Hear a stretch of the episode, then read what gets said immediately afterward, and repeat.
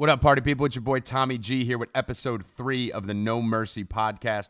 Please go download, write a review, subscribe, like on Podbean, whatever outlet you're listening to this on. Show it some love. We appreciate it.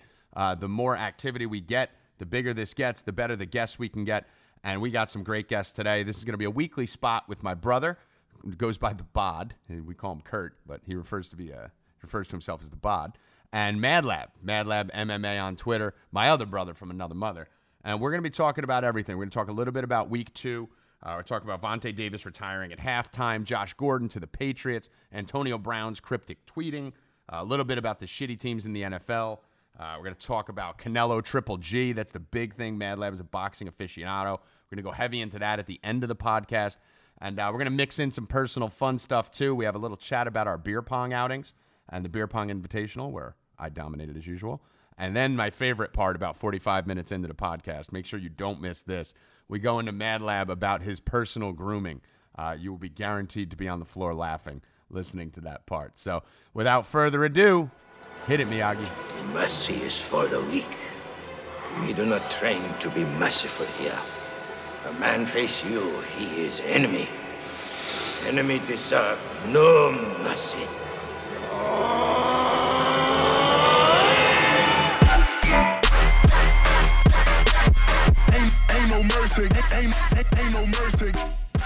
What up? Let's get weird. It's your boy Tommy G here with episode three of the No Mercy podcast. As you heard in the intro, this is very uncensored, very raw. We've just completed week two in the NFL. Got a big show for you guys today. Got the two guys who were supposed to be the originators of the No Mercy pod, who you'll be hearing a lot of, one of which is related to me.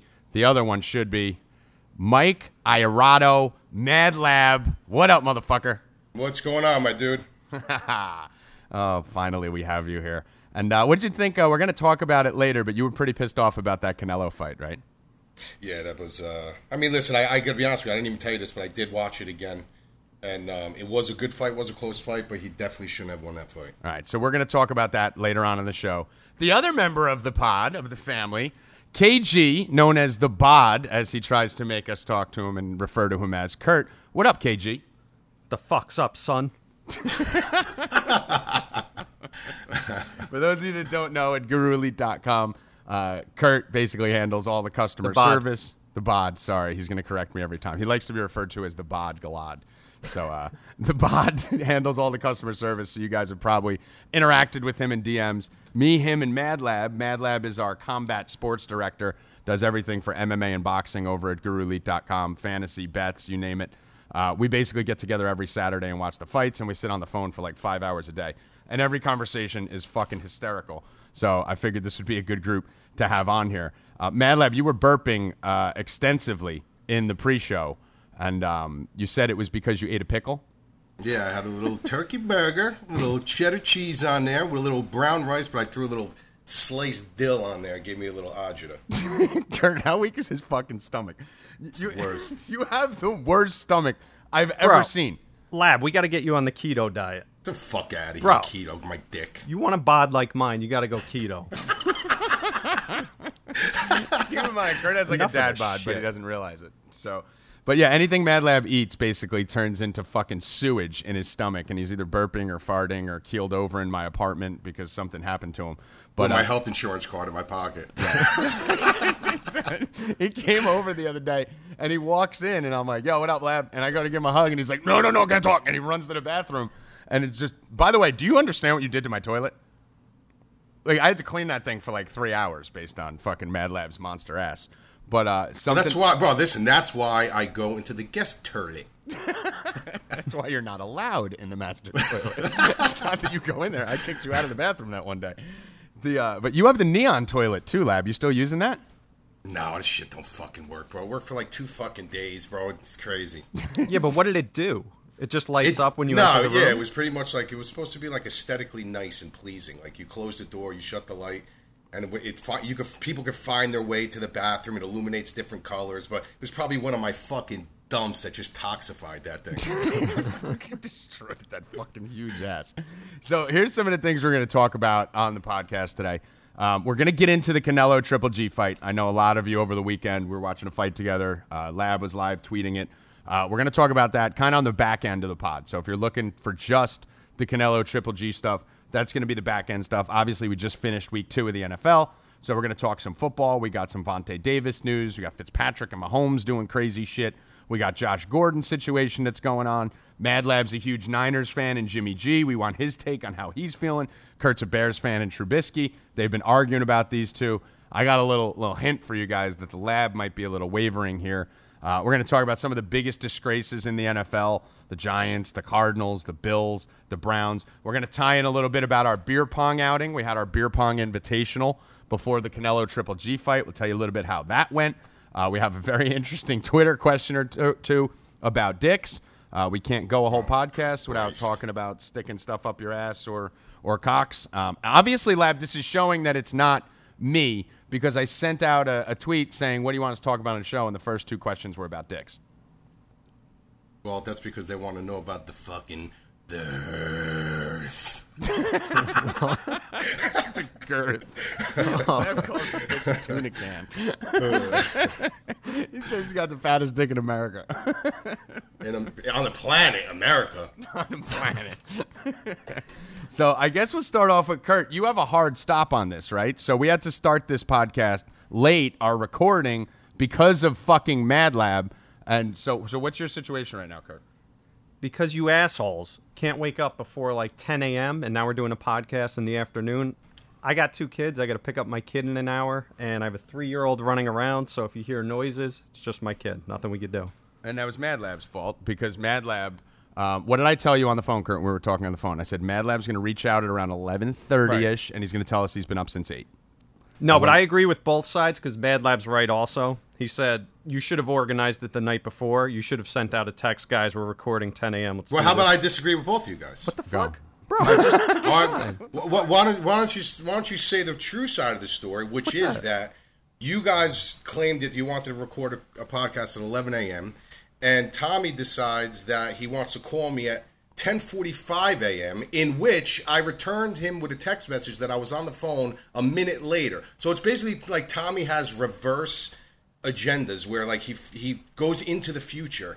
He wants me. Uh, he wants to record at a certain time, but he doesn't call me until two forty-five. There was zero. I want to see one shred of like proof. I like like what does he think? I'm gonna wake up in the morning and I'm like gonna like I, as soon as my eyes open, I'm like, oh, let me call Tommy. Yeah, you Before I even do. You fucking on your phone all day. That's it's attached to you. You're like a fucking twelve year old girl in high school on Instagram. Mad Lab needs peace.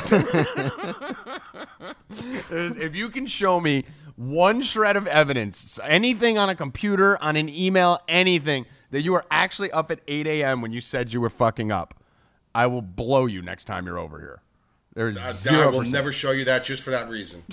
zero percent chance. So we released a, a poll. I mean, what was the biggest takeaways in this NFL season is there's really two teams that don't even deserve to be in the league. For those of you that watch the games this week, we're only in week two, so everyone calm the fuck down, writing off the Patriots and you know writing off the Steelers and all that kind of shit. But Kurt, you posted a poll on at No Mercy Pod. By the way, if you want to follow us on Twitter, uh, at No Mercy Pod is the handle. Uh, my handle's at Tommy G on Instagram, where you need to go follow me because I need to get fucking more Instagram followers. Tommy G DFS, David Frank Sam. I'm going to give you one second right now to go do it. Okay, good job. And Mad Lab on Twitter at Mad Lab MMA. Uh, you guys should be following him. And Kurt on Twitter is Yo, ghost. follow the bod on all social media. Hashtag the bod. Kurt doesn't do social media, so he doesn't have anything. So, uh, so Kurt, what were I'm in charge of social media for this podcast and Guru Elite. Yeah, that's, that's the funniest part of this. Our head of social media doesn't do social media. Uh, Kurt, what was the results of the poll that you posted up? What was All the we got biggest dumpster fire shit show in the NFL this year. The Giants are at 19%, the Cardinals are at 40%, and the Bills are at 41%.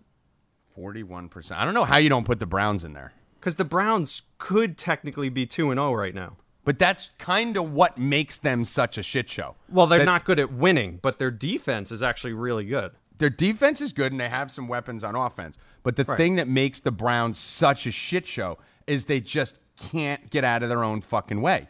They can't fucking get out of it. They're they're just you just know they're going to lose no matter what's happening. So I think the fact that they have the worst coach in the NFL in Hue Jackson and they literally should be 2 and 0. They should be comfortably 2 and 0. They could have won both those games by a decent amount if they had any fucking closing skills. But uh who do you think's worse, Lab? We'll take the Browns out of it. I know you want to talk about the beloved Giants. So who do you think? I'm gonna say I'm gonna say the Giants. I'm gonna say the Giants because I'm gonna just tell you with all their weapons, they're completely. I think that was a botched draft pick. Listen, the kid's gonna be great. Saquon Barkley's gonna be great, but they should have not taken Saquon Barkley as their pick. You know what I mean? They they got plenty of weapons on offense. They're completely fucking underperforming. So I mean, if you look at on on paper from weapons and, and players, they technically are the better team than all those teams and they're underperforming at 0 2. So I would say that they are the fuck because you're, you're expecting it from the Browns, you're expecting it from the Bill, you're expecting it from certain teams. You're not expecting from the Giants. I mean, you just gave a huge con, uh, contract to Beckham. You got Saquon Barkley. You got you got the weapons, and you're still under fucking performing. And it's basically because.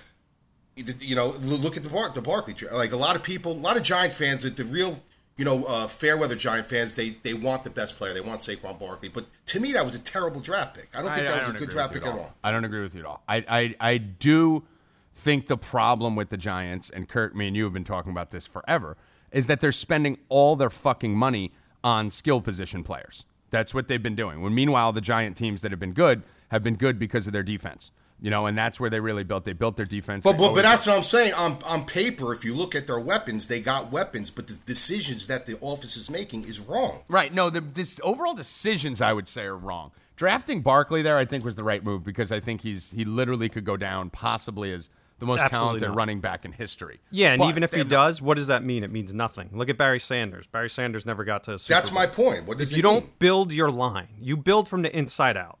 You build your offensive line and your defensive line. Whatever else you have at running back does not matter.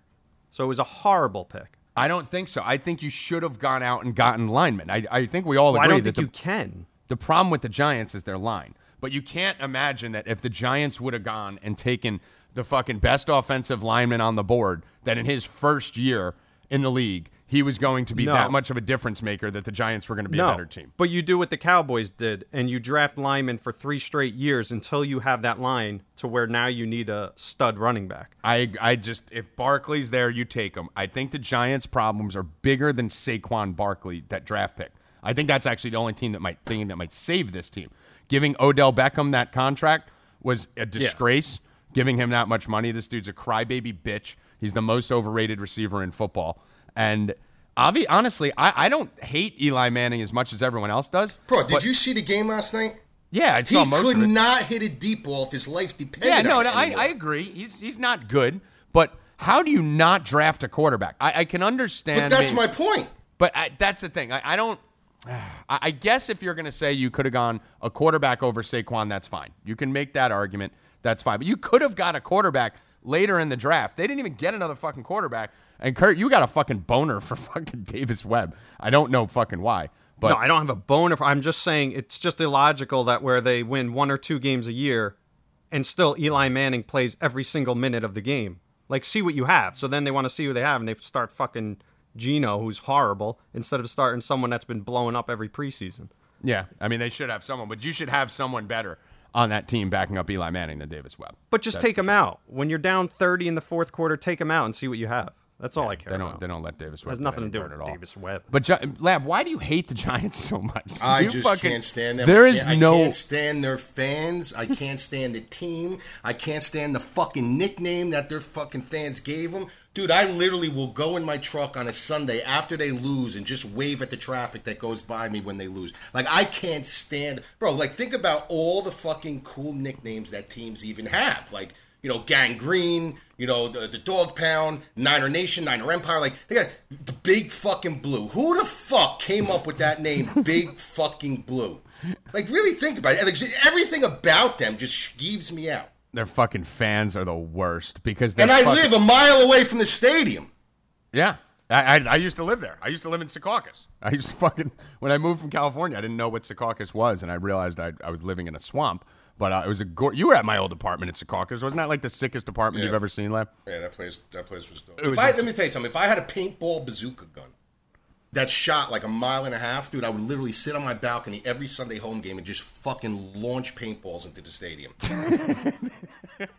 They're the worst fans because they know nothing. nothing. They know nothing about football. Nothing. Live in Jersey, live in New York. Listen, Jet fans are like Met fans, right? They're just degenerate. I'm a Jets fan, so I'm saying this as one.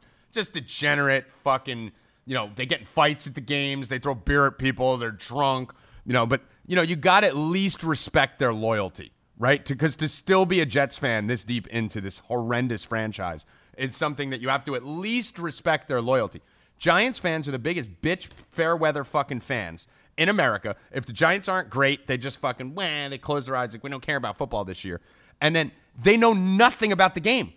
They Nothing. only know about the Giants and they barely know about the Giants. And this is their biggest argument. This is what I can't fucking stand. This is what drives me nuts. And like honestly, like right now, I want to put my fucking head through a wall. When you bring up the greatest quarterback of all time, and you say, you know, Tom Brady, you're like, well, how, how can you say that? Eli Manning beat him. Like, well, shut the They're fuck fucking up. idiots. They only know the Giants. That's all they know is the fucking Giants. That's it. They only know the fucking Giants, and they barely know the fucking Giants. That's the worst thing. So I do hate Giants fans. Kurt, could you hate any sports team as much as fucking Mad Lab hates the Giants or no? No, I don't. I don't even group everyone together. Like Giant fans are annoying. If you go to the bar, every first down they got to clap. Every catch is a clap. It's just constant clapping.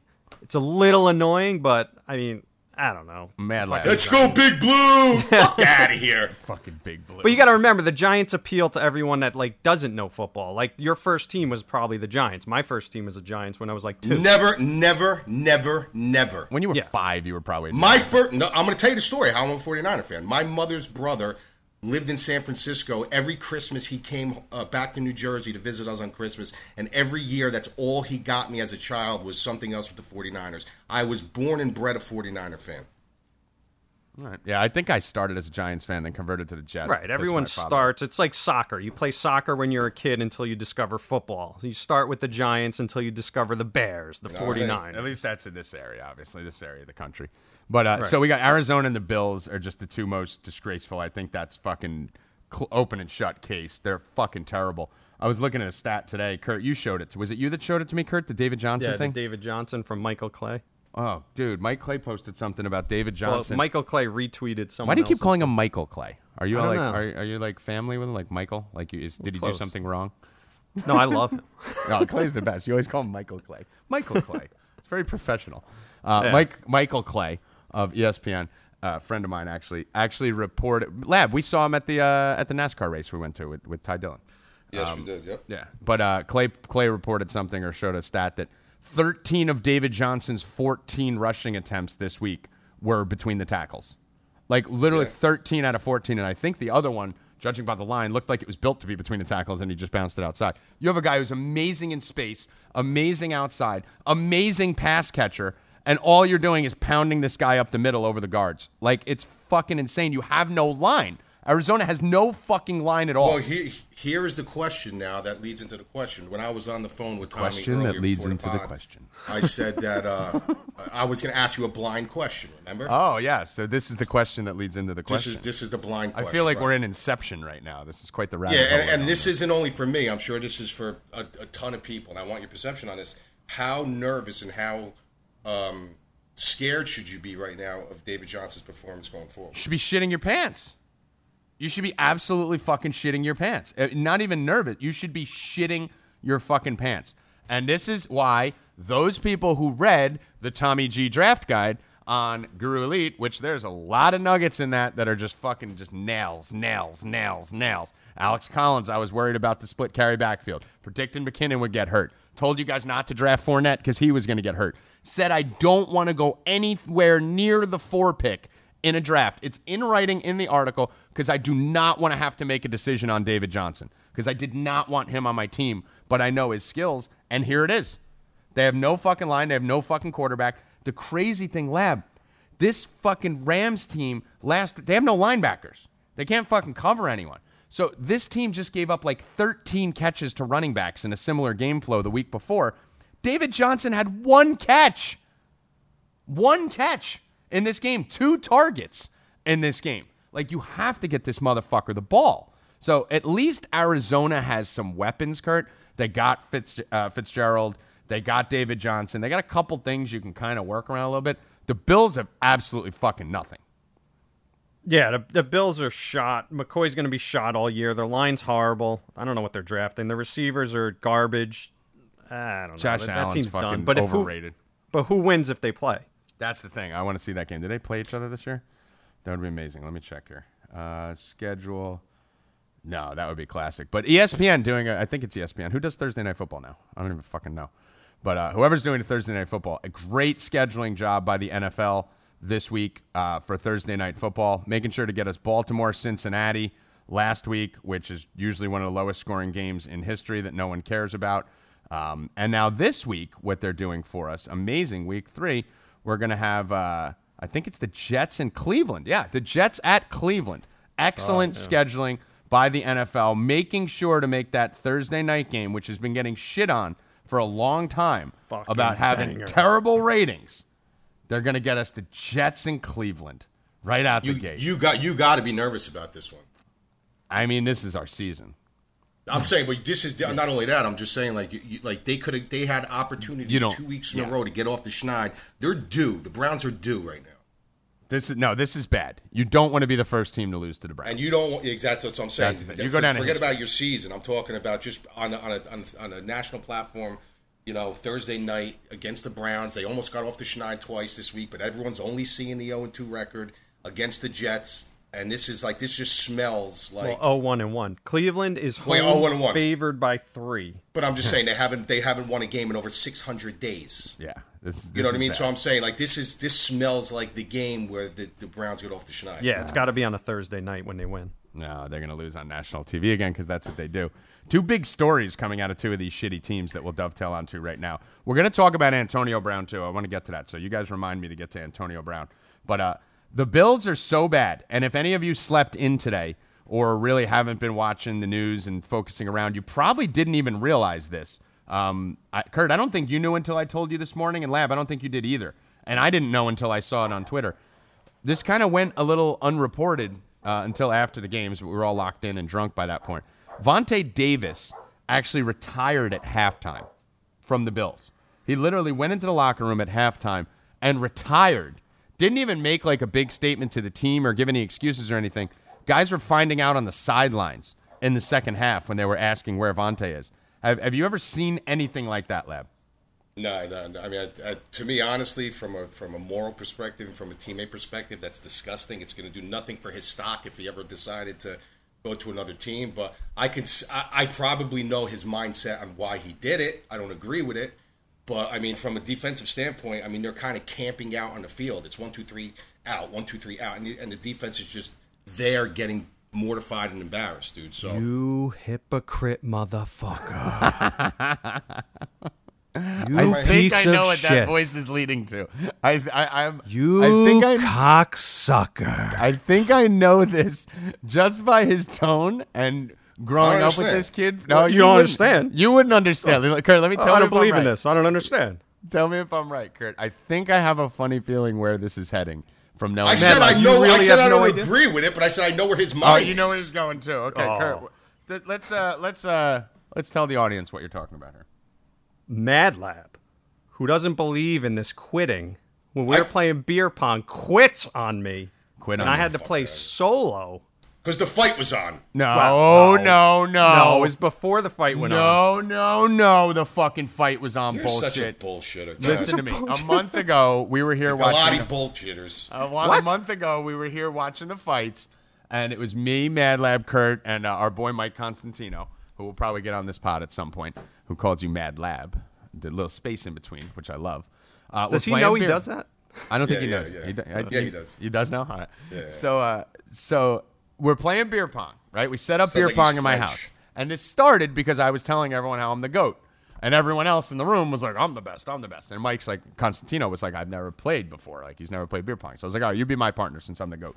First game in, the goat Tommy G goes in there, fucking bounces on fucking Kurt and Mad Lab for two cups. Mad Lab starts screaming at Kurt. They're fucking yelling at each other, threatening to fight each other in the middle of the living room. Obviously, the goat and Constantino win the first game, and then Mad Lab just shut it the fuck down. Shut beer pong down. We kept playing. Mad Lab, we'd like to hear your side of the story. All right, so this is what happens. Uh, And don't tell us the bullshit that it fights. Ladies Ron. and the ladies and gentlemen of the DFS community and further and beyond. so basically, this is really what happened. All right, because I'm so dedicated to the subscribers, and because uh, Oh, my whole sole purpose on Saturday Going night is to. right, am I, listen, I object. Overruled. Right. So I'm I- when I when I sit down and I'm getting ready to prepare for the fights, and I'm getting ready to tweet out to you guys, let you guys know what's going on. I need the TV on, I need the volume on, I need to concentrate. I can't have any kind of distractions. So basically, what happened was after the game, after the game, they wanted to play again, and the fights were basically starting Wrong. In like five minutes. Wrong. The, the main card. Yes, they were. So I sat down and I wanted to just shut it down. By the time the fights were over, Mad Lab's an old man. Mad Lab wants to go home. All right, so Mad Lab ended up going home. So that's basically, if that's what's called quitting, then fine. It's You called quit. quitting. I didn't quit Kurt for didn't nothing. hit, Kurt did barely hit a fucking cup. Like uh, No, I was matter. rusty because I haven't played in like. But you see, that's how loyal of a friend I am. I won't even loyal bring a that friend up. you are. You abandon him as a teammate. You because the said- fucking kid, the kid who couldn't hit a fucking Bro, swimming it was, pool. it was one game I couldn't hit a swimming pool. Did you saw me dominate last week?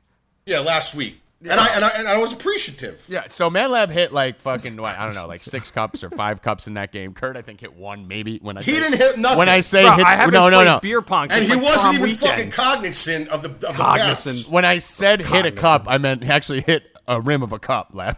Yeah.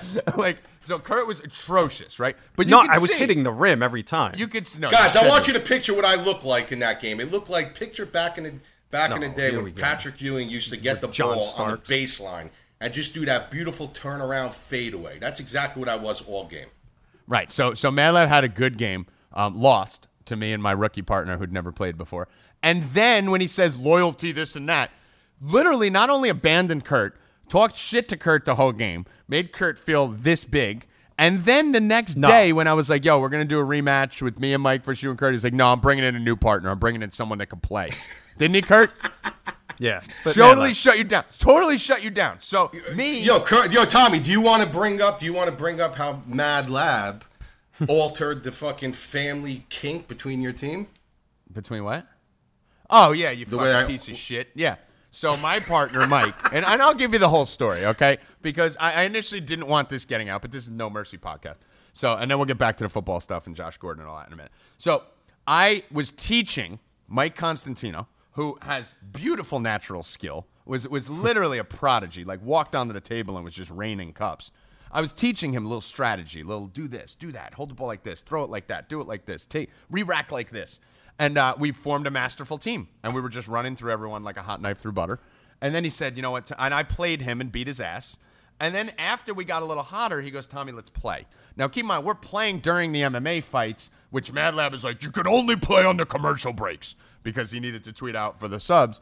So the game was like Dedication. Hashtag, hashtag dedication. It was two and a half hours long, right? The me and Mike game. Not because we were missing, because we'd take two shots and sit down for five minutes, take two shots and sit down for five minutes. And honestly, I will admit this Constantino beat me. I don't know how the fuck it happened. Eh, Everyone loses sometimes or once in a while, but. And then the shit talking started where my little student started turning against his sensei, and it was all fucking Mad Lab. Mad Lab's in his ear going, Don't give him a rematch. You got the belt. Fuck him. You're better than him. This and that. And broke up our team from within. Broke up our team from within. So I had to have a little emergency press conference with Michael Constantino. And uh, we, we put the band back together, and Mad Lab accepted Kurt as his teammate again for this session. And Kurt was awesome. I would I would be I willing to say shit. that Kurt was the second best player in the room for a majority of the night until Mad Lab got a couple drinks in him, and then he started raining and became very good too. But uh, what was your guys' record against me uh, the other night? we lost to you every game. How many Every games? We Six, lost f- seven? fi- fi- five games, right? No, it was more than five. It was like nine. Well, whatever. I'm gonna I, listen. I'm a man of my word. I'm a, and I'm a man of honesty. All right. And Tommy was was money, dude. I mean, the single cup drops, the fucking double, the, you know, doubles in one cup. Like keep the guy, the guy's money. The guy won fair and square. He's a better beer pong player than me. So I'll give him. The credit. I appreciate So it. That's how this. How about started. this? Next time we play one on one, we periscope That's the what I was gonna say. We're filming it. We're filming it for you guys. So the next beer pong invitational, uh, we will be filming it for you guys, and we will uh, live stream from at No per- No Mercy Pod. Maybe we'll start a Paracoast, Paracoast, Paracoast, Periscope for uh, for at No Mercy, and uh, and we'll show it to you. But uh, it was fun. We'll be doing it again, and uh, maybe we'll even have like a fan invitational where someone can win something to come play with us in beer. Anyway, back to football. We have uh, some interesting news here with the Browns, one of those shitty teams that we were talking about, where uh, Mr. Josh Gordon, the perennial fucking head case, is first he was cut and now he's about to be traded. And we just got word that Josh Gordon will actually be a new member of the New England Patriots. Mr. Laboratory, this was actually your call. A lot of people said it. A lot of people said he was going to go to the Patriots, but you were the one, even after they had the rumors saying they're only going to trade him to the NFC.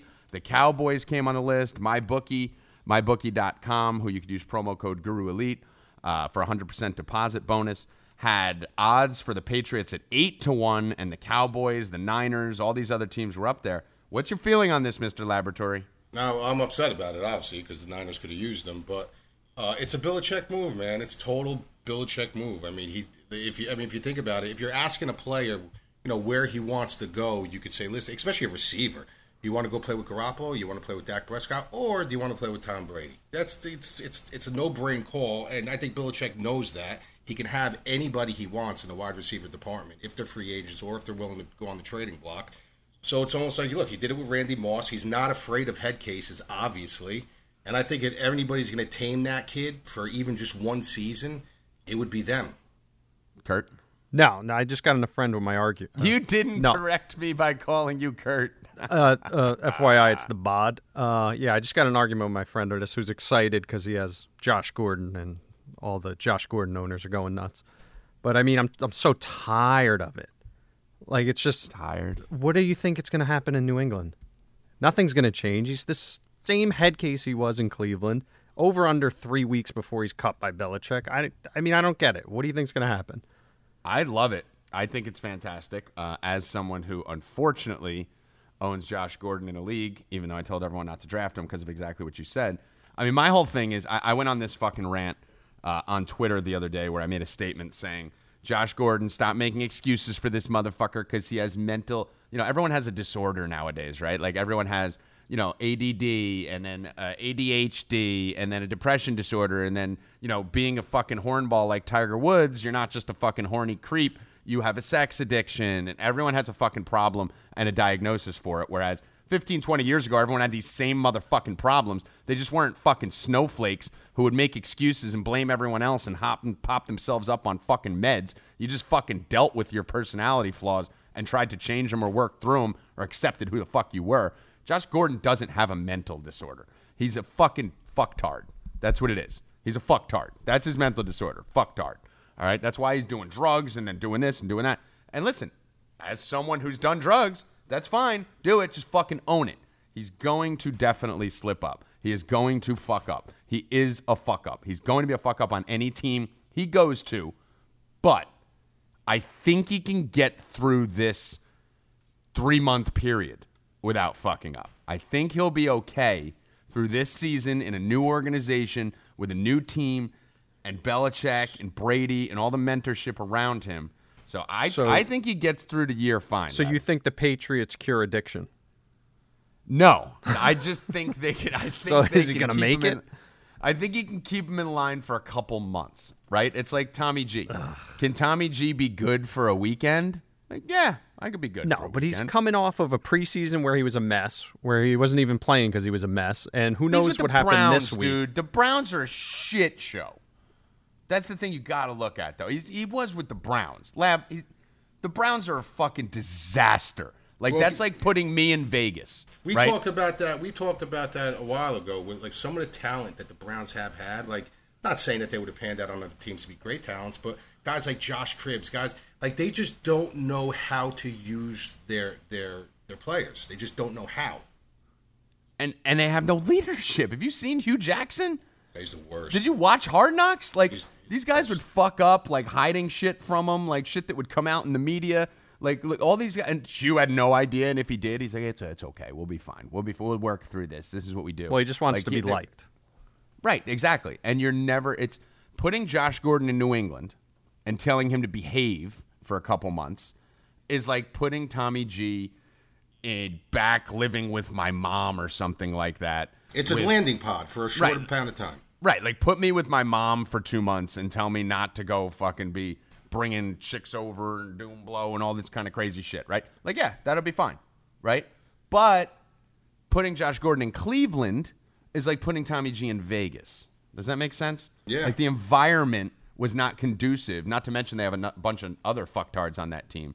I just think we can get two months out of him. I, I don't think he'll be there next year. Three Personally. weeks. So let's let's assume he does make it. Okay, Kurt has the over under three weeks. I'm taking the over. Mad Lab I got the over by far. got the over. What do you think he does there in New England? Do you I think he? I think it's it's a very dangerous situation now for the entire AFC. yeah, I agree. Well, he That's- takes the really Cook's role. Brady needed. No, he's far better than the Cook's role. Yeah, But you know how the I, Patriots I don't think do he's it. better than Cook. He, he's a poor he's a poor man's Randy Moss role, which he broke records. Yeah, but that's not how the Patriots do it anymore. Now it's oh, oh you think we're well, throwing to because Gordon they this never game? had a Josh Gordon, other I- than Randy Moss. I agree. I I, I agree. I, I listen. No matter what his role is, it's going to be bigger than. Look what the they fuck did with been doing. Kenbrell Thompkins, dude. Look what they did with him because he was able to take the top off the defense. What, what the fuck did Kenbrell Thompkins do after he left the Patriots? I think he was out of the league. Well, most of these guys are shit, and then on the Patriots, there's something, and then they leave, and then there's shit again. So, I mean, if you look at who they have, they have Hogan, who can go deep. They have Edelman, who's an underneath guy who should be back in a couple weeks. Josh Gordon's a perfect fit for that team. Got a guy who can actually get him the ball. So, I, I don't think it's a skill set thing. The thing I'm worried about is he's dumb as fuck. So, I'm wondering how long it's going to take him to learn the playbook and Yeah, how exactly. quickly they're going to integrate him and how long it's going to take him to be an integral part because he wasn't starting week one for the Browns. He was scheduled to start in week two, but that's a team where he already knew the whole fucking playbook. So when do you guys think he'll actually be a full time role on the Patriots? I'd give him two weeks. Well, they're saying he's yeah he's gonna play this week because his uh his hamstring magically healed once he got traded. so yeah, I, I, knew mean something was fishy there. two three weeks about, but he'll be cut in three. So I don't know. They're going to keep it simple for him, bro. You got to remember too. They, they they could utilize him a lot of different ways. Even if he doesn't know the playbook, he could take the pressure off off Gronkowski. A lot of pressure off Gronkowski. Yeah, no, that's Yeah. I, that's what I think. He's gonna have a limited playbook at first, right? He's gonna be running a lot of fucking go routes and posts, right? He's gonna be like the, the dumb kid on the high school football team. Kurt, you remember when you're playing in lab? Obviously, you do too. When you're playing high school football, uh, you know the kid that never knew the playbook, but he was fast and he could catch. So they'd basically just tell him, "All right, here's the play. Give this to the quarterback, and you run a post." You know, and then he'd run that play and come back out and run in the third play after that. I think that's what they're gonna do with Gordon. Every play that he goes to bring in, he's gonna be fucking. So you put him top ten rest of the way. No. Top No. 20. I think I think he's a wide receiver he- three, four. But I'll tell you one thing: if he if he pans out and he behaves himself, and after a couple weeks he starts showing, he could definitely be in the top top twenty. Definitely. Yeah, I think he's a wide receiver three or four for the first couple weeks because Yep. I don't think he's going to have the snaps. But when he's assuming full go, where do you have him? Top twenty. full go, yeah, top top, twenty. Maybe top fifteen. Yeah, I mean, dude, his talent is there. It's Well, just yeah. a matter of you you can't. You, the guy's a physical freak. There's so many variables that can keep him out of there, like him fucking up, him not learning the playbook, him pissing someone off.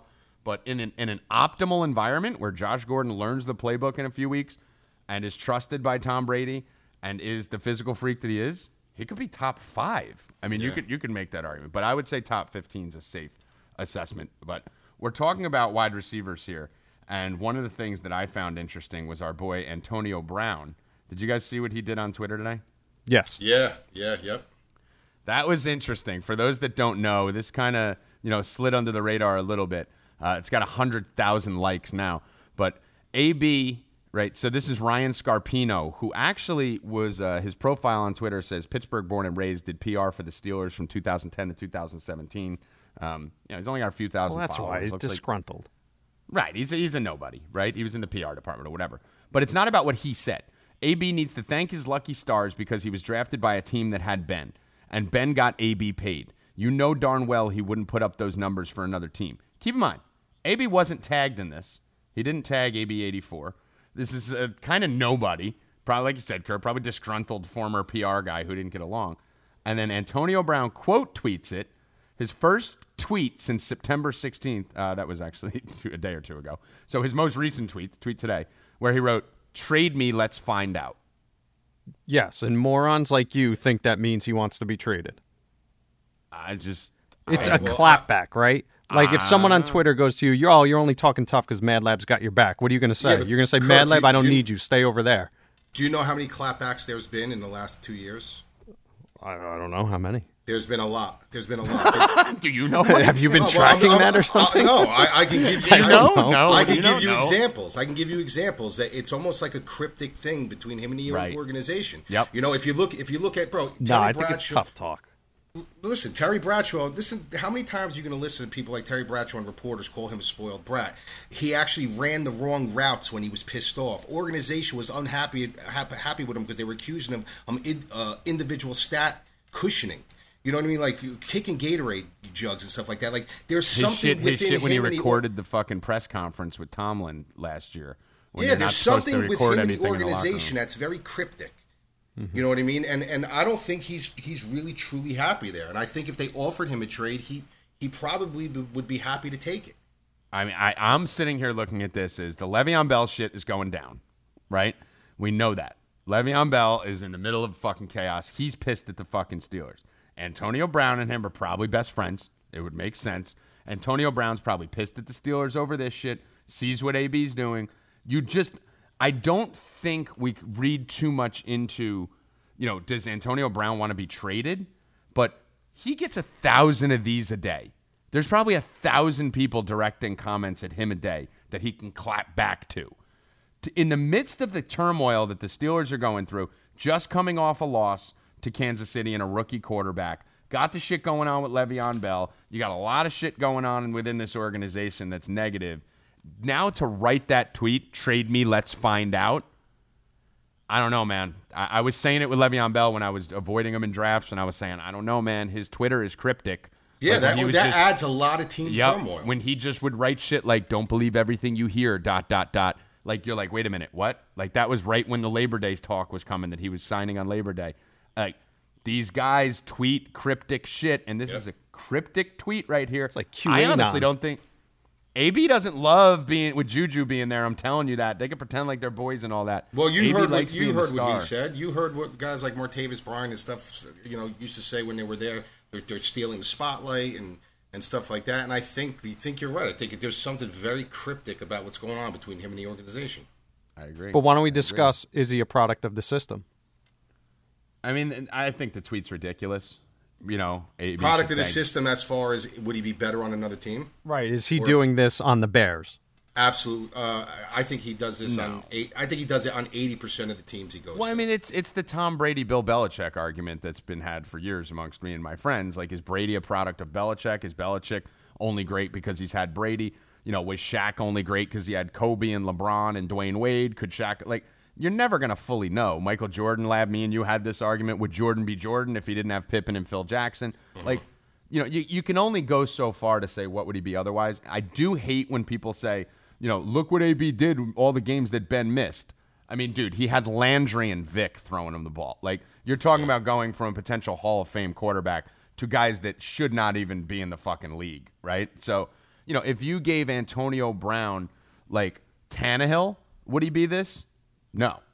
But would he still be a eight for 85 guy? Yeah. You know, like, uh, it, but if he goes somewhere and he went with Brady, he'd be probably just as good, even better. If he went with Russell Wilson, he'd be just as good, even better. So, Yep. you know, No, he's I- an elite, elite talent. I think everybody's a product of their. Everyone's a product of Out- some- except No, DeAndre there's certain Hopkins. guys that are product of the DeAndre Hopkins system. is not. DeAndre Hopkins is a freak. Right. There's certain guys that are in the right system. Like Antonio Brown's in the right system. Brady is in the right system. Zeke is in the right system.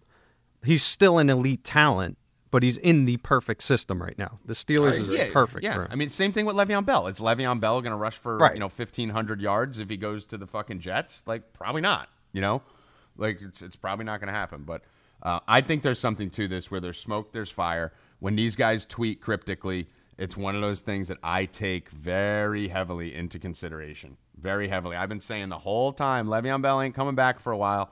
Remember, Lab, I was trying to bait you to draft him when you were drafting ahead of me before we got the Lev Bell news. Yes. Yep. Yep. Yep. I mean, I was like, I, I'm still saying this. Le'Veon Bell's going to drop a rap album. He's going to have a track that drops over the next few weeks. He's going to make five million dollars off that, and we're going to understand why he didn't care about the money.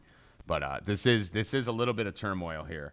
Uh, that is for sure. Fitzpatrick, how about Fitzmagic here? Did you see Oh it? my god, Dude, he I drove me him. crazy is up awesome, until this man. Weekend. all, I dude went to hated him. I hated that beard. I hated everything about him until this weekend when he did the press conference. the press conference was amazing. How do you hate? How do you hate? him? Because I don't know, that beard was so fucking annoying. I'm I don't know we're what it talking- was. what- Your bro, beard's what- weird. Forget about the fucking beard, dude. The Like, beard how do you used to drive me nuts. dude? This is a guy, you know who reminds me of, bro? Like everyone says he's like a journeyman, you know what I mean? But he's like that guy that drives around, you know, for you know eight months out of the year in a in a in a modest Camry, and then like maybe for three Pickup months he gets truck. in a I fucking pickup Lam- he get he get yeah pickup truck, but then he gets into a Lamborghini for fucking three months. Like he has these spots where he looks magic, dude. He looks fucking brilliant. It's magic. Then he then he drops off a cliff. Yeah, well, that was I- the problem. He was so boring. That's why I didn't like him. So he was boring with that beard. It was driving me nuts. But now he's showing beard's weird. personality. I like it. Your beard's weird. The uh, And the I- smart thing that he did, I think, is build a very strong rapport with DeSean Jackson. I think that's important. That's crazy, dude. Who would have thought DeSean Jackson? I'm pretty sure he's the leading receiver in the NFL. Like He- this is a guy be. who people were straight avoiding everywhere in seasonal drafts. Like no one was drafting DeSean Jackson anywhere. Godwin was going ahead of DeSean Jackson in drafts. He's like the number three on that team. So I, that's fucking crazy. Big Mike looks rejuvenated with Fitzpatrick. Um, Jameis is. If Jameis comes, I think we're all in agreement here. I have no fucking idea how these dumb fucks on ESPN, this fucking piece of shit channel, actually are having full on debates about does Jameis get the job back when he comes back. But is it safe to say we're all in agreement? Fuck Jameis Winston. Yes, yeah, hundred absolutely. percent. Yeah. And, and even even if he does get his job back, he's such a mental head case that he will drop the ball. What has Jameis Winston done to make anyone think he even deserves a crack at this with the way Fitz is playing? If Fitz was playing half this good, he still shouldn't have it. Keep in mind, the Yeah. guy's not playing because of shit he did in the offseason. Like this is, you know, he's not hurt. You know, he's a fucking train wreck. You know, that's that's the problem with Jameis Winston right now, that he's a fucking mental case. And another one, just a guy who doesn't fucking get it. Um, speaking of some um, Fitzpatrick here, that post game interview, a lot of people don't realize, Kurt, that he borrowed uh, borrowed DeSean Jackson's fucking clothes. That wasn't Fitzpatrick's clothes. He borrowed it from DeSean Jackson. The chains, the fucking, that's why it looked so tight. The jacket, but uh, how great was that? He looked like Conor McGregor in the press conference, Oh, he's dead on with McGregor. I loved right? it. It was sick. Man, like, what'd you think? Oh, it was great, dude. It was unbelievable. And then with DeSean Jackson sitting in the corner with no shirt on, waiting for his clothes. Yeah, Asking him DeSean Jackson sitting in the corner. And Fitzpatrick's like, I got two more questions to answer, and then I gotta get DeSean his gold chains back. Fucking great. But uh, not he's very hairy man, very hairy man, Fitzpatrick. And uh, Mad Lab, like we, we've lab. spoken about your grooming before. Um, wh- what do you think? I mean, you're you're a master groomer, correct? I could not live like that. It look it looks way too itchy. What would you first do with him? With him? Yeah, what was First of all, first let, thing us let's tackled? not let's not put this in that kind of wheelhouse, dude. Let's talk about if that was me. Yeah, if that was you. Yeah. Right. All right. If that was me, We're not talking about would you fuck him. We're saying what would you Where Five you want minutes to stick it. There's no possible fucking way that I would step on a fucking podium with fucking even a fucking a, a, a swirly one swirly hair coming out of my chest, dude. it's just not gonna happen. My nose hair's got to be fucking trimmed. My fucking beard's got to be trimmed. My chest weird. has to be trimmed. My beard's weird. Everything's got to be trimmed, dude. There's there's just there's the only place a man should have fucking hair is on his fucking legs, dude. And we- Other than that, out. We've And your head. We've spoken about this before, Mad Lab. You're uh, we need to let everyone know. Um, you are an ex- first of all, you're a hairy beast, right? But you might not know it because you shave everything, right? So your uh, your grooming techniques before heading into a date.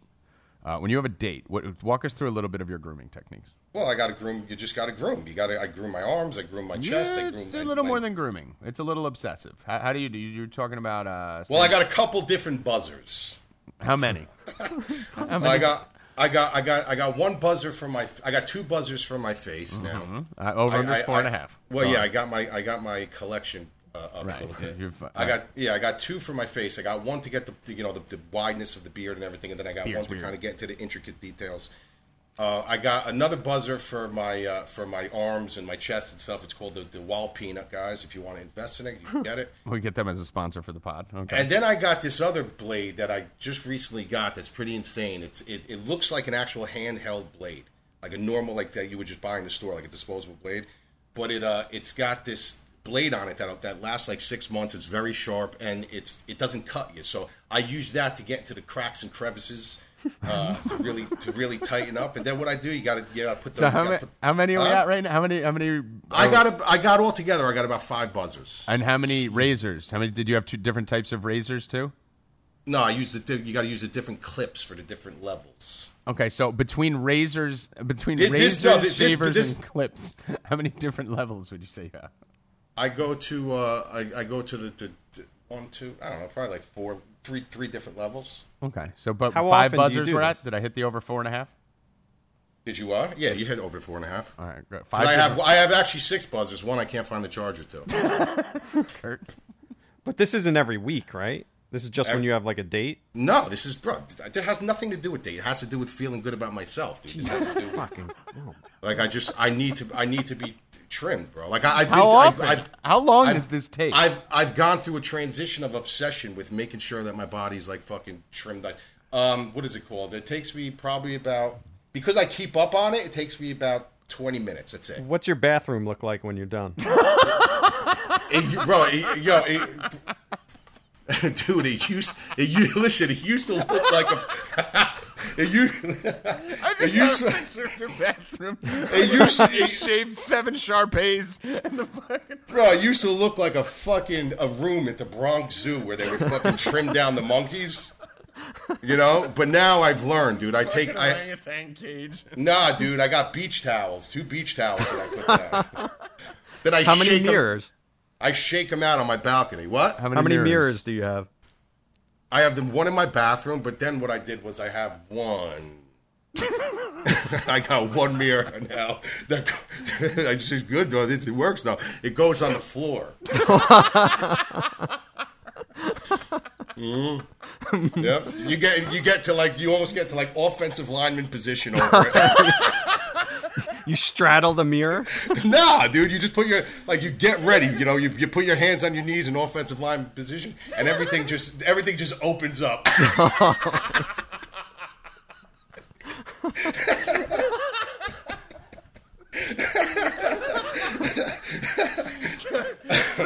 for the visual here. So you're squatting like a fucking like a like a three point stance over your mirror, right? So that you can see your grundle and your balls and your and your uh-huh. balloon knot. And and are you are you going straight razor down there? Or are you No, this is that. This is where that, that that new razor I told you about that I found comes in. It looks like a disposable razor, and it actually shaves you down to the skin, but it's got a guard on it where it, it just cannot. You cannot get cut by it. I mean, you want to make sure your skin is nice. How does all this take 20 minutes? First of all, you're like Because I- six, I keep seven, up. fucking 350 pounds. No, you keep Mobile. up on it, bro. You never let it get out of control. Actually, you saw me on Saturday. My hair got a little out, out of control. Yeah, yeah, yeah. You know? yeah. You Yeah, throw a hat on for that. That's easy. Hair's Well, yeah, that's what I'm saying on. for my body, bro. If I don't, if you don't keep up with it, So you're gonna do that even if you know you're not leaving the house for five days. Absolutely, it, it has nothing to do with anyone, anything. Is it but so when you dude. when you when you crank it, you just feel like like smooth and nice? Because what the fuck's the point if you know no one's gonna see it? Because it's about being clean, dude. Oh, like I just I, I look at hair on my body. Listen, you'll never see me shave my legs. I think that's like ridiculous. People who shave their legs, My legs always have hair. But arms are fine. Yeah, but no arms, no, dude. I don't. I just feel like I don't know, dude. I listen. I don't. I don't look at a guy and they're like, oh, bro, he's got hairy arms. He's fucked up, dude. Like I just for me, dude. Like I look at hair as being dirty. I don't shave my chest, my stomach. I don't have any hair on my back. Yeah, but you're not hairy. But now my chest and my stomach are pretty hairy now. I kind of I think it adds a little. uh, But it hides it hides the fact that I'm getting fat, so that's good. Like I would probably have Fitzpatrick hair. Yeah, you you're a fucking gorilla. Yeah, You know, I would probably have to. You're like the So how do third you guy. do your back? I have. Oh, I have seven buzzers. I forgot that one, dude. I have the fucking. It's it's it's it's called the man groomer. So basically, Seven buzzers. Do you Yeah. understand what you just said? yeah, if, you have yeah, but seven one, one, one of them, yeah, but, buzzers. yeah, but one six working buzzers. But the man groomer it folds, so it's basically like uh, Like it a almost selfie looks- stick? It almost looks like a selfie stick that opens up, dude. And then what you do, it's almost like a back scratcher. Oh. You turn it on and it starts buzzing, and you just buzz, buzz, buzz, Dude, buzz. do buzz. how does this take 20 minutes, dude? It takes me fucking 15 minutes to shave my fucking balls. Because it's almost like you when you set up your podcast. You know exactly. You go in, You, you you set it up. You know like what you want to talk about. I know the path and the avenues I need. It's like a fucking game plan. You got a fucking like treasure map, Yeah. treasure map to your fucking grundle. Uh, that, So that's guys, if you guys ever need any grooming techniques, you know, madlabgrooming.com. fucking insane. Uh, I want to talk a little bit about Mahomes and some other stuff, but I want to get to Triple G Canelo while Kurt's here. I think Kurt, you only got like another ten minutes, right? Then you gotta get the fuck out of here. Yeah, about 10, 15. I got a hard out, as they say in the business. All right, give us a countdown when you're at it. Uh, I want to get to one Twitter question first, then we're gonna get to t- Canelo Triple G, uh, and then maybe me and Mad Lab will riff a little bit on some more uh, on some more football stuff. But the uh, here's the Twitter question, and I know you guys are gonna hate it because you keep making fun of me because every episode of this podcast either has anal play or fucking sticking drugs up your ass or which guy you want to blow on fucking Guru Elite shit like that. So uh, this is kind of in that realm. It was the first response to the tweet I tweeted out uh, saying, you know, what do you guys want us to talk about on the podcast? And honestly, it's a fantastic question. Like, I'm trying to keep the fucking anal play stuff with you guys out because I know you're both too cool for school, fucking alpha males. But here's the one. This is a really good question. Would you rather, this is from Josh Wilson, would you rather have your dick be nine inches long, but you can never come, or two and a half inches long and you can come like a normal person? So, a nine inch dick where you can't ever come. And someone followed up on it. It's literally can't ever experience an orgasm because I know some girls can orgasm without coming. Like, you just can't ever finish, or two and a half inches long and you can come as normal. Um, who would like to start? Kurt. Uh, I'm going two and a half. Lock it up. There's no way, because just because of the buildup alone, it's going I to mean, I- change your whole attitude, your demeanor. It's going to you're gonna be But pissed isn't it all going the to change time. your attitude if you got a two and a half inch cock? I didn't think of that. Uh, I mean, you should. You have a three and a half inch cock. So fucking- it's- I knew Kurt was going to be a lock for two and a half. He's like, all right, no, no, no, no. I'm got fine. a big D. Don't worry about my D. You're a, you're a Galati. Your D's big. You're related to me, so you got to have a The. D's part of the bod. Uh, I'm gonna I'm gonna stick with two and a half just because it's gonna fuck you up mentally. I don't know, man. I think that would fuck me up mentally more. I'm dying. I, I have my answer, um, but I, I have to first um, kick over to uh, to the Mad Lab. Oh, I just have one question. I need I need something solidified here. yes, I knew you would. So now, when you say that, like you can't, you can't, uh, can't come. I'm saying now, is this meaning that like you literally have an orgasm and your No, dick, dry, no, your dick, no, your dick dry heaves nothing out, no. or is this mean like you can't feel the sensation? you can never orgasm? get to orgasm. You All can right, well, never my get to orgasm. my answer still is quite simple. My answer is without a doubt, I'd rather have a fucking nine inch stick than than orgasm with a two and a half inch stick because the fact of the matter is the legend. You know the the legend will. You know you, what do you what do you want? You, you you know what I mean? It's just like two and a half inch dick. Like I don't know, dude. I just I couldn't do it. I'd rather have a nine inch stick and fucking and and and last and never experience it than than a two and a half inch. Yeah, stick. you say that now until No, you have no, like a no, four no, month because- build up and you're Because walking I, because I around. with a two and a half inch stick, why the fuck? I wouldn't even want to pull my pants down. yeah, but imagine not being able to shoot your load. ever. Yeah. Like you flip out on me for not fucking watching the beer Nah. pong table. Imagine Nah. like three months in. I think I would take the nine inch. stick. I don't know, Mad Lab. I think you jerk off a lot. I don't know. I, don't know if you. Mad Lab would probably still be so motivated that he'd sit there for twelve hours trying. But wait, to hold on a it second. You still feel the sensation? No, of being horny, no. of horny, of being horny, though, right? Yeah, but not being able I- able you to can't come. it. You can't come. You can't come, but I'm saying you still feel horny. Like yes, you still get but the up. worst part of jerking off is when you can't come. So No, I gotta, I gotta stick with the nine. I'm sorry. I'm sticking with the nine. One, because I'm already comfortable because I have one, and two, because for me, it, it, there's there could be a little loophole in this question to where if it happened now, like right, like if right now they said Tom, you go to two and a half or nine, I might be like, fuck, you know, I, I might take the two and a half because now you know I got money. I got I got swag. I got more confidence. Uh, I'm good. Like if I had a little dick, I'd just find a girl from the past that I know fucking just loves me for me, right? Like and go with it. But if I never, it's easy question if it was from birth because if I never experienced coming, I don't even know what it's like or what it is, so I wouldn't miss it. Right? It's like saying like, could you That go makes without- sense. But what are you gonna tell? What are you gonna tell a girl from the past? Like, hey, how you doing? I haven't seen you in three years. Look how small my I'm dick got. fucking rich now. None of that uh, matters. I bring a fucking Look eight ball in my wallet, and she'll be like, "I don't care if you have an innie." No, It the perfect matter. example is the Seinfeld episode. Remember when they did that 30 day challenge or whatever? And then every time someone knocked off, you just see him laying peacefully in bed. And then the other person's just out of their mind. That's how it's going to be. You're going to be out of your mind all the time. Just build up. We, we have to come to not kill people usually. Right. So yeah, Mad Lab would be very angry, very. Right. But I'd definitely take the take the nine incher without a doubt because honestly, on, there's a huge positive to that too, Lab. You can never come early. That's what that's that's, you're that's you're what a I'm thinking. fucking No. god with every girl you see. That's what I said, the you legend lives never on. have to wear a condom. You never have to fucking worry about No. coming. No, because then the girls the girls offended because you didn't what are, finish. What are condoms? What? What is it? What does a condom have to do with anything? I'm just saying you can't get a girl pregnant. No, but I'm saying you said you never have. To, Oh, I see what you're yeah. saying. You never Oh, have to oh, wear a right, yeah, condom. yeah. Like even if it's your girlfriend, right? don't worry Like, about STD. Some people still wear condoms with their girlfriends. I mean, we call those people fucking weirdos. But some people still wear condoms with their girlfriends because they don't want to get them pregnant. So Yeah, I see what you're saying. you literally you overperform every outing. Like every outing, every girl leaves feeling miserable because she's like, "Fuck, I couldn't even make him come." Like you know how you feel when you when you sleep with a girl and she doesn't come. Like you feel like no, I don't know what that feels like. It's never happened to me. I'll tell you all about it. I didn't even know they did come until like a week ago when someone told me. Gone 20 years without realizing that. But um, but yeah, like you feel like you like you need a rematch. You know, like you're like I got to I got to fucking. Yeah, but now here's the flip side of the coin. What happens if they come? If like they leave your house and just like, dude, like this is too much work. Like, I Well, that's this is- another part of it, right? Like you could always fake coming, I guess. Like I've done that before. You know, where it could- like because they they they're sitting there, they're not telling you, all right, I'm done. You know what I mean? Like, what if they leave They're the house? they're like, going to be dude, broken souls if they after. like, Yeah, it's like, it great was- for that was- one night stands. Let's put it that way. It's great for one night stands, but your girlfriend's going to want to fucking, uh, you know, and you'd never get to never get to shoot in a girl's face ever again. That's that's literally the greatest thing you could ever do.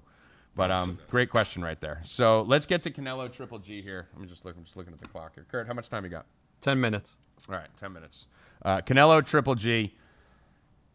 This was a fight between not Canelo and Triple G, but the Bod and the Lab uh, in my house. Kurt was Team Canelo the whole fight. Lab was Team Triple G. I was Triple G, obviously. Jimmy G, Triple G, you name it. I like anyone with G in it. And uh, Constantino, I believe, was more in the middle, but I think he was on the Triple G side. But um, Kurt was scoring like Mad Lab and Kurt's scorings on each round were just like totally opposite. And I thought there was some biases there. I thought my scoring was the best, honestly. we had the same scoring. What are you talking about? We did, we did, but I I, I think mine was the best because it It's was still the best. yeah, it's still the best because it was mine. But um, but what, what's your take on this? So I'll start with you, Lab. I mean, I have my opinions on it that I'll share in a second, but I'll start with you. All right, so this is this is the way You're you the know, boxing aficionado. First of all, your dad was a Gold Glove boxer. You're fucking. You trained MMA. You boxed for a long time. You're not just some guy giving boxing analysis. You're actually a fighter uh, who's trained fighters, and your dad's a Gold Glove boxer, and your family's boxers. So you know, Yeah, you're coming read off my credentials too, though. Kurt has been. So- a, Kurt, Kurt was in a fight once. Okay. Yeah, yeah. So basically, the way I looked at it was this way. I mean, if you want to, like, this is first of all, we all know that the first one was an absolute robbery. You know, the first one was an absolute robbery. The second fight, I wouldn't call a robbery. I think it was a lot closer of a fight. But I think what people were looking at in this fight, which is troublesome, also on the judges' end, is that they saw for the first time that Canelo was. Both of these guys had different game plans than we thought coming in. We thought Triple G was going to be one pushing forward. Canelo was going to be off the one fighting off his back foot. Do you think that hurt him right there, by the way? Because Triple G No, came in here no, it saying, should- it- it shouldn't But do you have. think it did? Because Triple G came in saying, "I want to," you know, they call it like that Mexican style, right? Like I want to go in there and just brawl with this guy, and I'm going to come forward and I'm going to brawl. And Triple G kind of let Canelo kind of lead the dance for a lot of it, and didn't just stand in the middle, you know, push on his back foot and fire back at him. Do you think that hurt him in the judge's eyes that he said In the judge's eyes, yeah, because what they were expecting was not what they saw. So they looked at it as a weakness, which it really wasn't. Because if you look at boxing in a whole, one of the things that a lot of people don't look at, they don't look at, if you guys are watching MMA, you call it cage control. You know, in, in boxing, it's called ring generalship. So basically, all you're seeing is Canelo coming forward. So what what, do you, what does that tell you? It's like, oh my God, well he's he's the one pushing the pace, so that means he's the one winning the ring generalship, which is not true. Triple G ju- doubled his jab count. Okay, and basically what that does, it doesn't matter if you're the counter fighter or the pursuer. What the jab is doing is it's making Canelo pay for his real estate. All right, so no matter what he did, every time he went to push forward, Triple G was controlling the real estate with his jab and keeping him honest. All right, so if you look at that, could he have thrown more body punches? He absolutely could have. The reason why he didn't was because there's two reasons why you throw body punches. You obviously would love to get that liver shot and, and put him to the canvas. Another reason is it because it tires you out. But the main, main, main reason is because when you're hitting somebody to the body, they tell you body head. You hit him to the body, their guard comes down, it brings you up to their head. He had so much success with his jab, with headshots, making him buy that real estate, controlling that real estate, that he really didn't need to go to the body all that much. I would have liked him to see him go to the body more to slow him down a little bit more. But he was having so he brought the jab like he had a magnet in his glove with that jab. Every time Canelo came in, he would stick him with the He jab. landed would like 200 more jabs than him or something. Didn't, Yeah, didn't and he, he double also- the he- output? Right, the output was was insane. It was it was double the jab.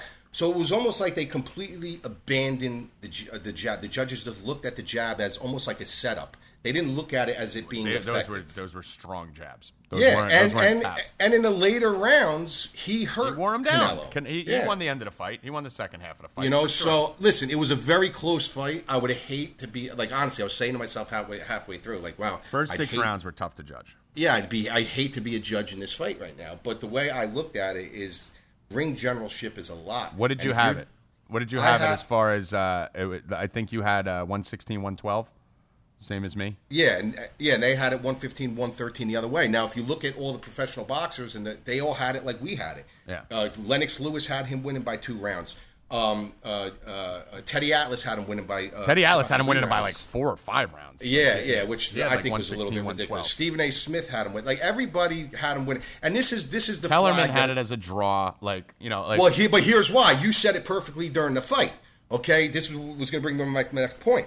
That if you look at everybody that was on the Canelo train, everybody that wanted Canelo to win, what did they say? Well, I could see it being a draw. Well, let's get. so let, if let me just pause there. Kurt, you're Yeah. on the Canelo train. You were Yeah. on the Canelo trade. You thought. What was your think, thought on the fight? No, I had it 114, 114.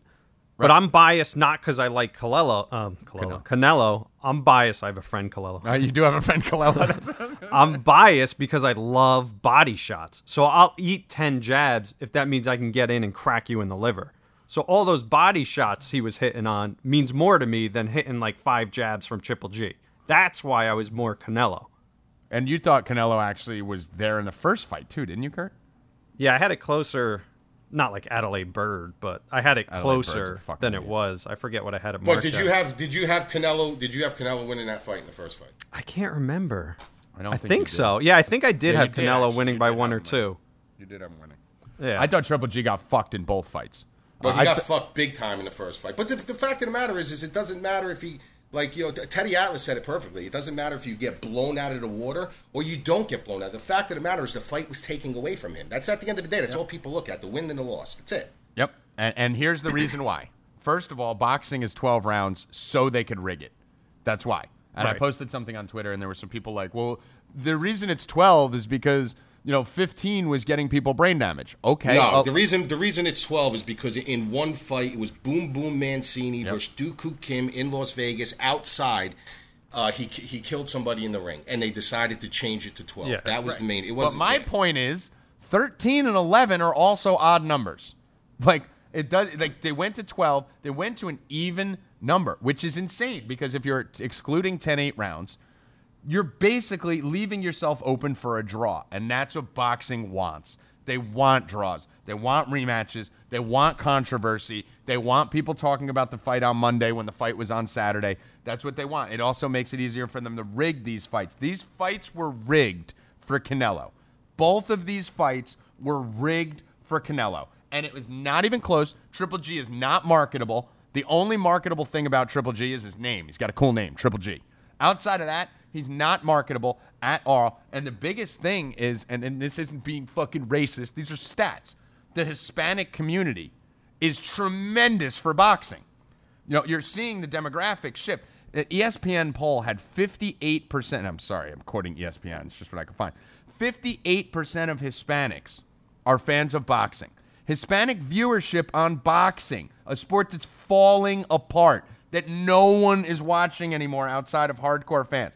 Everyone has shifted over to UFC. If you go back 10 years, boxing was beating UFC by like 10 to 1 in viewership. Five, five years, it was like 7 to 1. Now, UFC has crept ahead of boxing. That's how much ground it's made up because a lot of people have left. But for some reason, it's a cultural thing, right? Like there's certain things. Like if you go to Europe, if you look at Italians, you know, if you look at Greeks, if you look at British, I, they love soccer, right? Boxing, Latinos love boxing. That's never going to stop. So it's a cultural thing. So they're catering to that audience. Hispanic viewership in boxing is up 50%. I think it's that was since in 2014. It was up 50%. I think now it's 63%. Hispanic viewership is up. Telemundo is the only channel of any channel that does boxing that's ratings are up compared to where they were in the 90s. 25 of the largest boxing pay per view events, 14 of them had Hispanic fighters in the title fight. The other 11 were heavyweight fights. 5% of Americans are avid boxing fans, 24% of Latinos are avid boxing fans. Like this is these numbers don't lie, so it makes sense why you're going to take the more marketable Canelo and make sure he wins. And That's also why they keep- sport that's dying. The sport's dying. They have to do this. They have to for the sport. Agree or disagree? Right, Well, but I that's why they keep the three judge system, right? It's easier to pay off one or two judges than to have ten judges in a Why do you office think in New Adalaide York Byrd City is to a score. running joke amongst all the sports and still fucking judging fights? Well, listen, it's a, it's listen. It's been a problem since day one, and you know, somebody on Twitter hit me up and said, you know, something about uh, uh, I forgot what it was. They asked me a question about um, Triple G's corner whispering to him that not telling him that he was winning the fight, that he was losing the fight, and I said, this is that's, that's boxing 101. That's and me good. and Tommy, me and Tommy talk about this all the time. You know, we say that you cannot, by any circumstance, go into a corner in a close fight and tell your fighter he's winning the fight.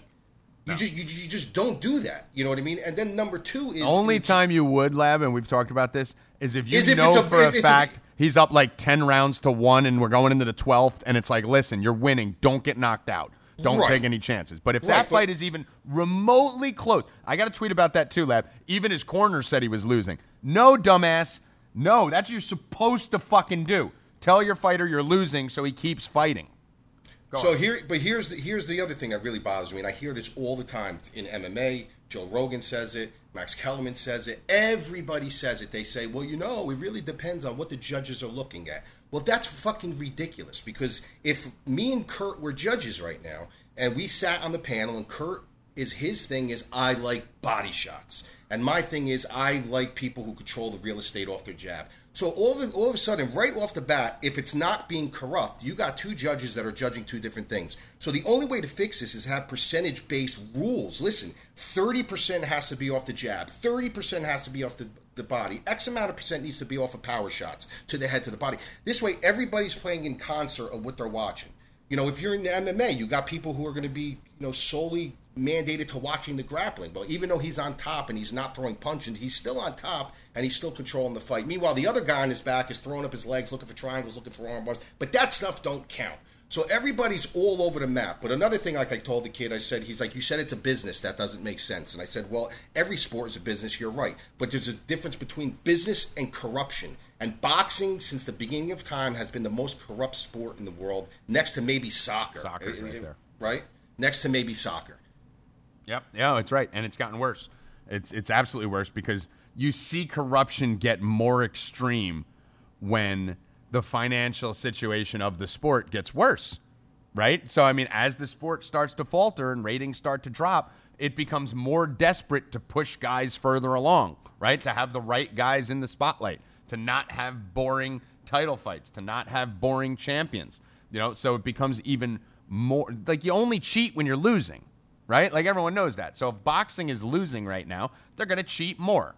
And it, and it's and it's the same in every single fucking sport. But it's frustrating. I know you lab have been trying to get our subscribers at GuruElite.com to go and get more into boxing, and you've been doing boxing content for them. And I know you get pissed off for it. I know you were screaming after the fight about the weirdest shit. I thought, you know, I thought you were mad about the fight, and you're like, this is bullshit. I'm fucking pushing boxing on these subs, and then they do this to me, and now I feel bad even fucking telling these people to watch boxing when this is all going on. But um, you well, know, because I think I think from an MMA perspective, you know, listen, a lot of people, ninety percent of the subs, you know, are there for MMA, but I think a big part of being a better DFS player and knowing what you're watching and understanding MMA more is boxing. Like boxing is such an intricate part of fighting. because it helps you. It really is a science. It helps you understand their footwork. Like I took a picture of one of the guys that fought on Saturday afternoon, how he was crossing his legs as he was backing up. Like that is the biggest no-no. Like it's a huge no-no, and a lot of people don't see that. But if you watch boxing, and it doesn't matter if even if you don't have a dog in the race, if you watch boxing, it, it makes you understand, you know, range, how people fight long, who fights short, about foot placement, about cutting off the ring. Like there's so much that you can learn in that, and it will make you so much better at what you're watching in MMA. You know, but then when I get everybody on it, yeah, it upset me a little bit. Yeah, no, it just shows how much you care. But uh, Mad Lab, you got mad at me, which is Oh, a yeah. bad fucking move. Well, because I was your just jaw. It's shocked just a at you. bad fucking move. Like you're just better than that. You're better than that. You said you found a hole in his game. Yeah. Well, I bet his cleanup. That was a hole in his game. What? Yeah, what? he- no. He- I he cleaned up the this whole Kirk- table with Mike. Me and Mike did it. Yeah, you cleaned Yeah, up the. First yeah. of all, let me give you guys an example. Kurt, how much time you got? Uh, about two minutes. Two minutes. So Hard out. Hard out. Hard out. Two minutes. Hard out, so hard out. the last fight, uh, Michael Iorado, um, best friend and brother, came here. And afterwards, because I always these guys fucking leave a mess. Like you don't even fucking know. They they used to leave a fucking mess. Uh, like just uh, they'd walk out, and I'd have girls coming over last year, six months, and it's fucking like take me four hours to clean up fucking spittoon cans from Mad Lab and fucking and Kurt's fucking cheeseburgers and fucking food all over the goddamn place. So Lab started to really he goes, you know what, like this isn't this isn't right, right? Goliath's a good friend of mine. Tommy G's my boy. Let me let me take the effort. So last fight, Lab cleaned the fucking house spotless. Even did a pre-fight clean, right, Lab? Even did a candle, Dud. candle, lit a fucking candle, right? So perfect job. So now fucking dumbass Kurt over here goes, oh, I'm gonna fucking clean the house. Like after I just wax his ass in beer pong for five hours, fucking hammered, he decides to clean everything. And he made a bigger mess than when he left, dude. I picked up the garbage bag. He poured full beers Oh, yeah, in the garbage true. bag, which had a hole in it, and I showed Lab. My whole floor was covered in beer and smelt like beer because of this fucking bag that was leaking. So no, Kurt, you're the No, worst true. cleaner. It smelled like a fucking frat house in there. Oh my god, dude. Oh my god, it was a fucking. Uh, you're I think- welcome. It I took me more time to clean your cleaning than it did for you to clean. Well, I don't usually. I'm married. I don't clean. Yeah, we what know. a sexist statement. No, it's not sexist. My wife is OCD. She cleans the house. I don't clean the Hashtag me too on the No Mercy Pod. No, Uh, but why I do the floors. I, I do Hashtag the vacuuming. Me Why else? too. Would, why else would you get fucking a wife if you're not going to clean? Like, Yeah. If you're going to clean, of course, that's the big thing. Like, I don't do my laundry either. I'm not sexist. I just don't do my laundry. I'm just a Italian. man. My mom did it, and now my wife does it. Yeah, not my- sexist. And, my mom still does it at 37 years old. Lucky motherfucker. All right, Kurt, go pick up my goddaughter. All right, I'll see you guys later. All right, Later. fuck out of here. I'm, I called him Kurt, and he didn't even realize it. Uh, the bot. The bot. bot signing out. One final thing on Jimmy G here with you, Lab, and then we'll wrap this up. So to get back to football, we were talking about the uh, the Jimmy G experiment and you know how that's going. And what's your take? You seem to be waning on him a little bit. Yeah, I was. Listen, I was really high on him. Obviously, you go high on somebody blind like that. You know, he had a good couple games at the end of the season. But if you're looking at him now, I mean, he's you know he's completing about sixty percent. You know, his passes. He's at 467 yards over two games, three touchdowns, three interceptions.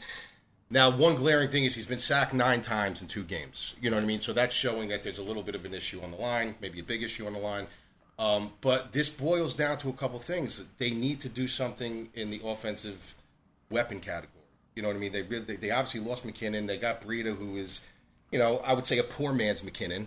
You know, in a, in, in a way, um, he's serviceable. You know, they got Morris, who you know, you know, uh, inside the twenty if they need him, but they really don't have any fucking weapons. I mean, Kittle, if you really think about it, has been kind of the bright spot over there. Marquise Goodwin is an injury liability. I think it really all depends on what kind of move they make at wide receiver.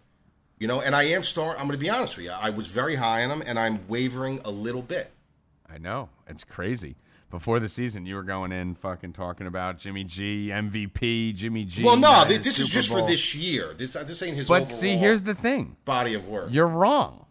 okay, and that's the crazy. I hope thing. I am. I hope You're I am. fucking wrong, and and it's just um, this is an exciting moment for me because we all know that me and Jimmy G look exactly alike, we, exactly like spitting images of each other. It's it's scary how much we look alike, and you can check my Instagram. I have a post of how exactly alike we look.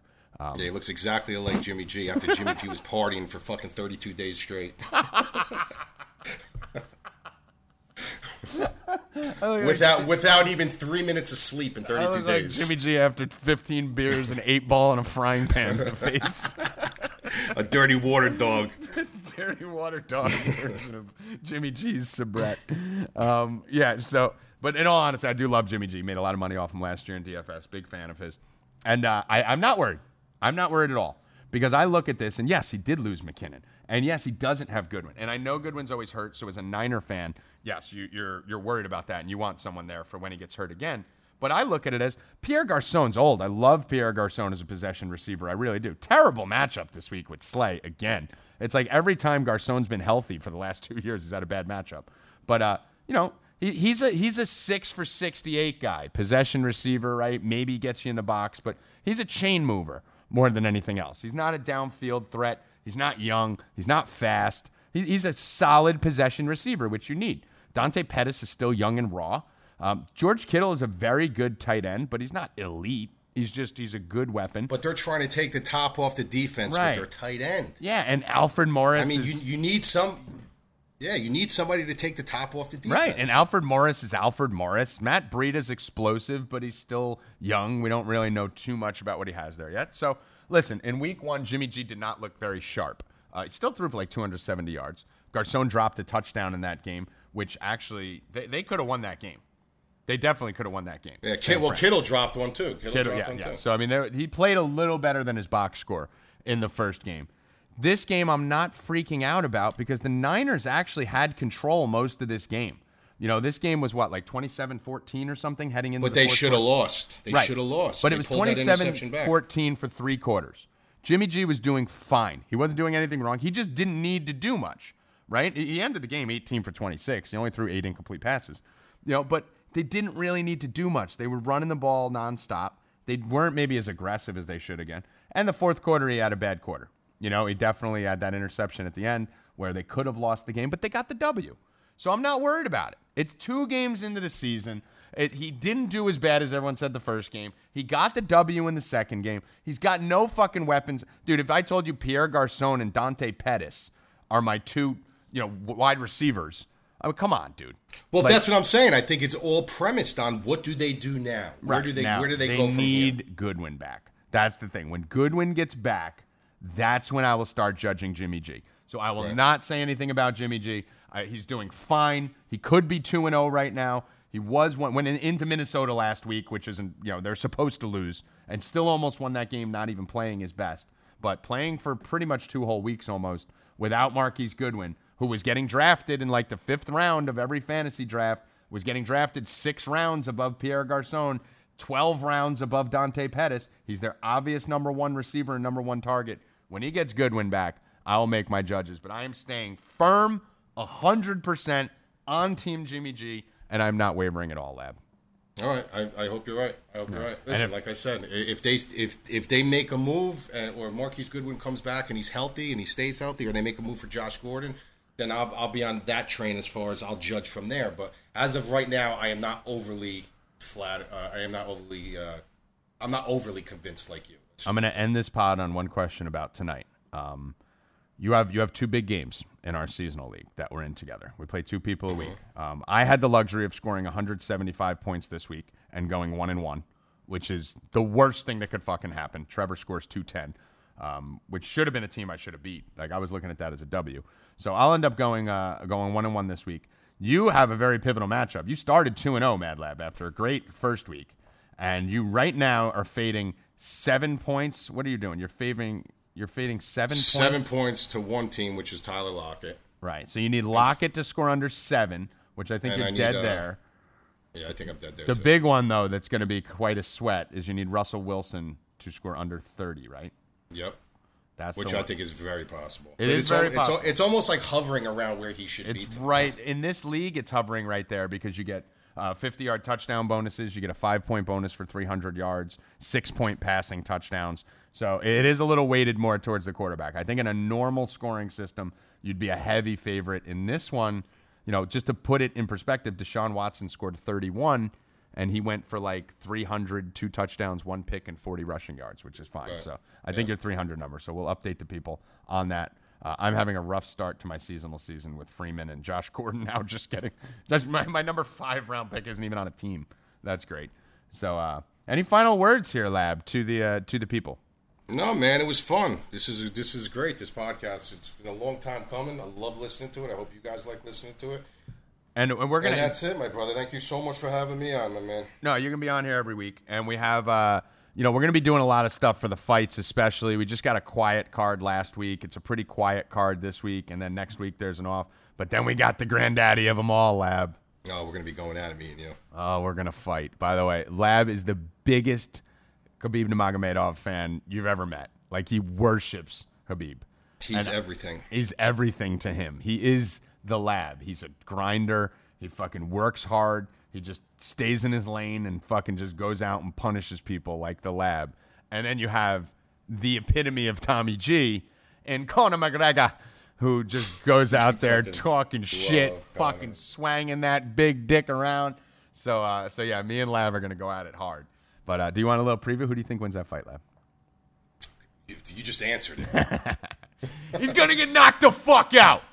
No, he's not gonna knock him out. Knock you talking the about? fuck out. You talking about uh, Khabib knocking Khabib's him out? getting knocked the fuck out. Well, th- that, McGregor's knocking him. that's the the only that that's the only way McGregor wins. Yep, and that's the way he wins. So for Mad Lab, I am Tommy G. Get over to GuruElite.com. Sign up for DFS gambling. You name it, we got everything over there. This is the No Mercy podcast, episode three in the books. Good luck. Stay cashing, motherfuckers.